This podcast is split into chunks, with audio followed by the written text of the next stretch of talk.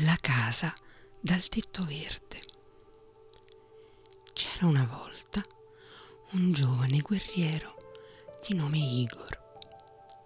Forte e coraggioso, era stato a lungo al servizio di un principe e aveva spesso affrontato la morte in battaglia. Ma dopo aver tanto combattuto e dopo una vita piena di privazioni, cominciava a sentire il bisogno di un tetto tranquillo dove passare serenamente il resto della sua vita senza più lottare. Voleva trovare una casa e una sposa, ma per un soldato come lui non era facile iniziare questa ricerca. Una volta aveva salvato la vita a un vecchio e saggio eremita che molti dicevano fosse anche un mago. Igor pensò quindi che avrebbe potuto chiedergli consiglio. Salito sulla montagna, finalmente lo incontrò e gli raccontò cosa desiderava fare. Il vecchio mago gli mise una mano sulla spalla e lo rassicurò non ti sarà difficile trovare una casa, ma se vuoi una moglie che ti renda veramente felice, dovrai ancora superare una prova di coraggio e di generosità. Se accetti e non hai paura, io posso aiutarti. Igor, a cui non mancava certo il coraggio, ringraziò il mago Dimmi cosa devo fare. Seguirò qualsiasi tuo consiglio. Il mago gli indicò la montagna più alta alle sue spalle. Oltre quella cima troverai una valle che tutti chiamano la Valle dei Fiori Azzurri. Vicino a un torrente vedrai una casetta bianca col tetto verde. Lì incontrerai la tua sposa. Ma ricordati, devi avere tanto coraggio e generosità. Il giorno dopo, Igor ringraziò il mago e partì. Fu la mattina del terzo giorno che intravide da lontano il tetto verde della casetta. Col cuore che gli batteva forte, corse a bussare alla porta. Nessuno rispose e allora piano piano entrò. Quando si fu abituato alla penombra della stanza, la sua mano corse subito alla spada. Davanti a lui un orrendo mostro coperto di squame lo fissava. Igor a poco a poco si riprese dallo sgomento.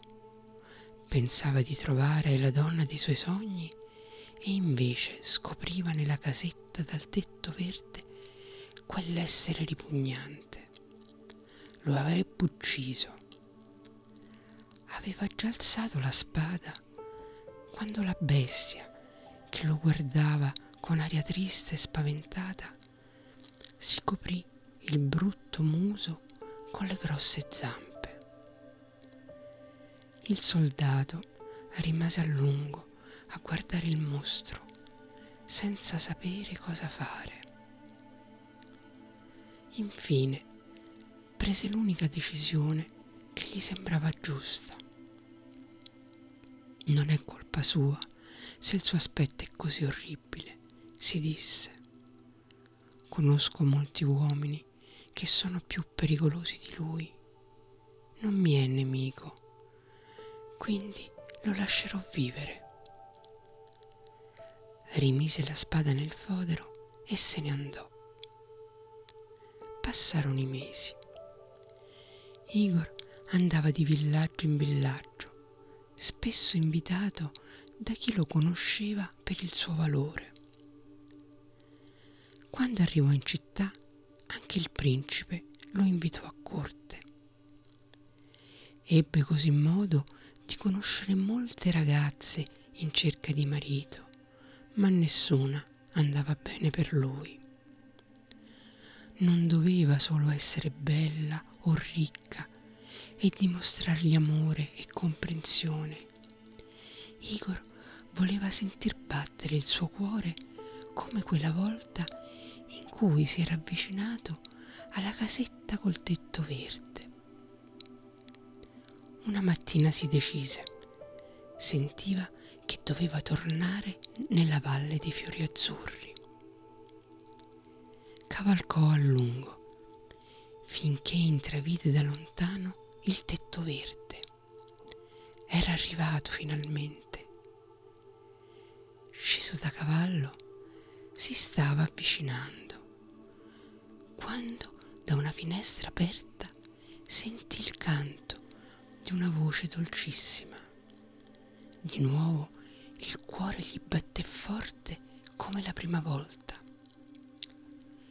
Igor spalancò la porta impugnando la spada. Forse il mostro era ancora lì, ma subito si fermò stupito. Davanti a lui una bellissima fanciulla lo accolse con un sorriso pieno di felicità. Vieni avanti, Igor, ti stavo aspettando. Forse sarei curioso di sapere che ne è stato del mostro. E poi continuò. Quel mostro sono io. Con il tuo gesto generoso non solo mi hai salvato la vita, ma mi hai liberato da un terribile incantesimo e per questo ti amerò per sempre. Un attimo dopo i due erano fra le braccia l'uno dell'altra. Al di là della montagna sempre innevata, nello stesso istante, il vecchio eremita sorrise aveva pagato il suo debito di gratitudine a Igor.